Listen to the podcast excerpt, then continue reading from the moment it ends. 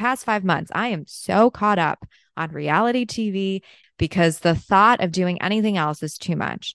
Goodbye, diets, and hello, sustainable health. I'm Elise, dietitian and nutritionist based in the Silicon Valley. I believe that we all deserve an effortless relationship with food without obsession if you feel like you've been stuck in a rut a little bit where you want to do certain things like get back to moving or eating well or taking care of yourself, but it just feels like too much, like it's overwhelming. I have a feeling you're probably stuck in the overwhelming feeling of having to be perfect. Now, the thing about this topic, the reason why it's coming up is because I had a patient today tell me, you know, I want to do all these things, but I just feel overwhelmed there's usually something that's causing us to feel stuck and overwhelmed. And for her, it was, I feel like if I'm not going to do it 100%, whether it's my workout routine or eating well, then I'm just not going to start at all because otherwise, why bother? And it's just, first of all, it's just too much.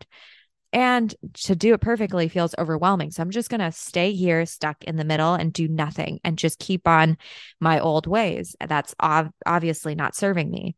Now, this is what I've noticed over and over again in myself and my patients. For me, I'm going to give you a very personal example of how this kind of need to be perfect is keeping me stuck.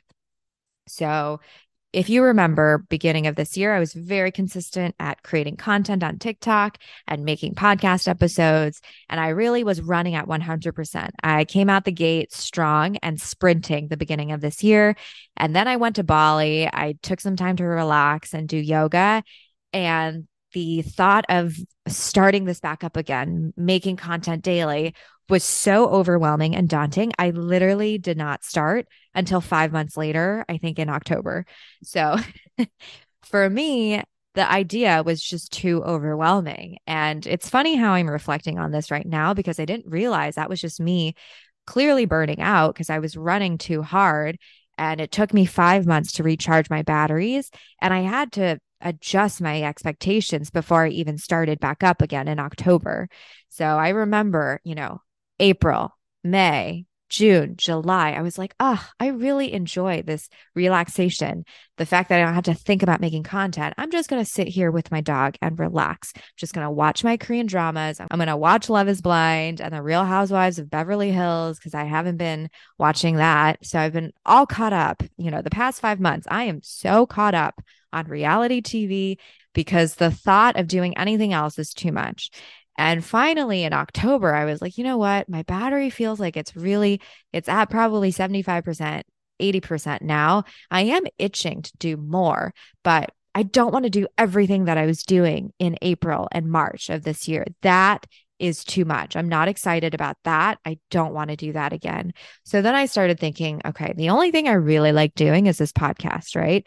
Recording and talking to you guys. I feel like this is my personal journal, personal diary, getting my thoughts out, processing my sessions with patients. Hopefully, it, it, this is helping you too.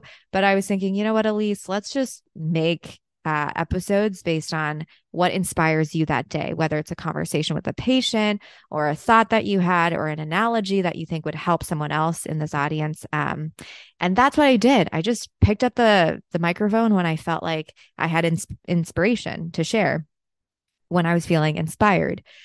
And finally, you know, this is now December. We're at December 21st.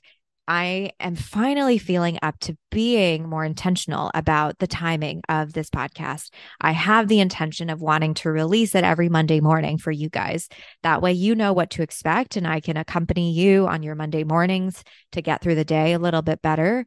And I finally feel that urge to be a little bit more structured with gentle guardrails.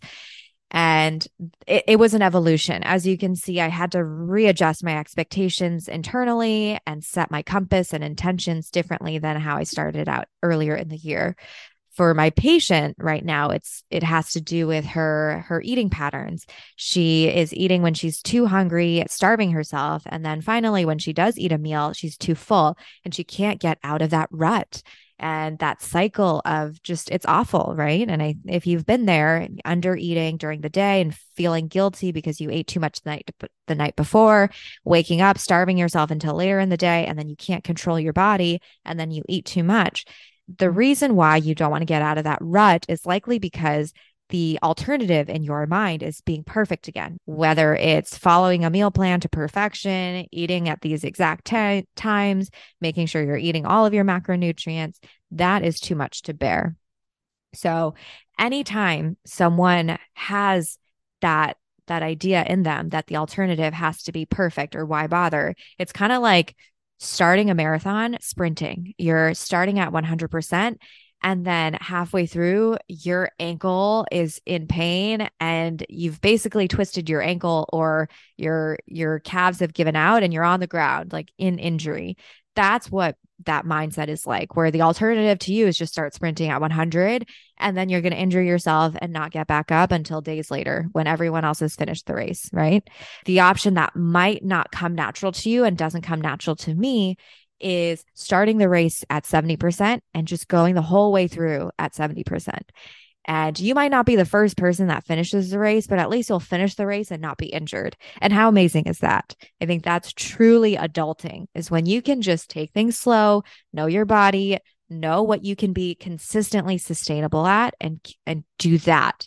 That is true wisdom consistent sustainability, consistently sustainable. What is that for you for anything that you do in life? Is that operating at 80% for exercise and 70% for food? That might look like, you know, some days you factor in the fact that you might be too busy or stuck at work, so you can't get to your workout. Amazing. You're running at 80%. Or for food, if you know that some days you have to have takeout because you know, that's the day that you have the least energy to cook a home cooked meal. And then weekends, you go and have fun with friends and you drink. Well, okay, the rest of the time, you're probably a little bit more intentional. That's 70% for you. Fantastic. What level of operating for each area of your life feels sustainable for you, where you wake up and you're still excited to eat the meal that you cooked, or you wake up and you're still excited to do the exercise that you've planned on doing that day.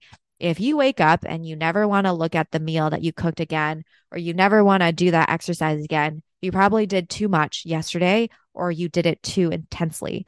So, the thing about getting one year older and also one year wiser is this this theme of being consistently sustainable at something is so crucial because my patient the other day told me, Elise, I read a book, and the quote that stood out to me the most was extraordinary people do things consistently.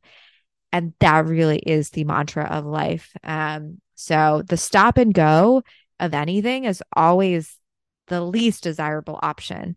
But moving at a snail's pace, but doing it consistently, the turtle won the race, right? Not the hare. So channel your inner turtle. I'm going to channel my inner turtle for making content and being here and holding space every week.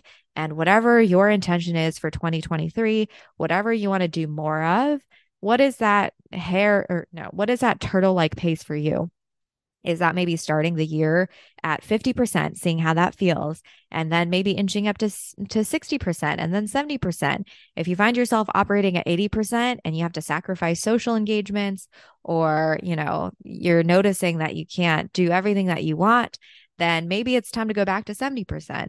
So be flexible, and adjust as you go but you're you're going to find your sweet spot whatever it is for that area of your life.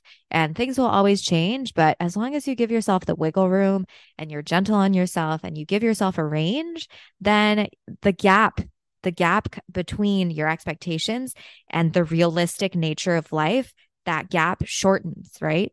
The wider the gap the more overwhelming it feels. But when you close the gap then you know, your expectations just match your real life. And how amazing is that? So, with that, I hope you have a great rest of the year and we will come back strong every Monday in the morning. Hopefully, I can accompany you during your morning commute. And if you have a moment, please rate and review this podcast on Apple Podcasts. I would really appreciate that. So, have a great week, and I'll see you next Monday.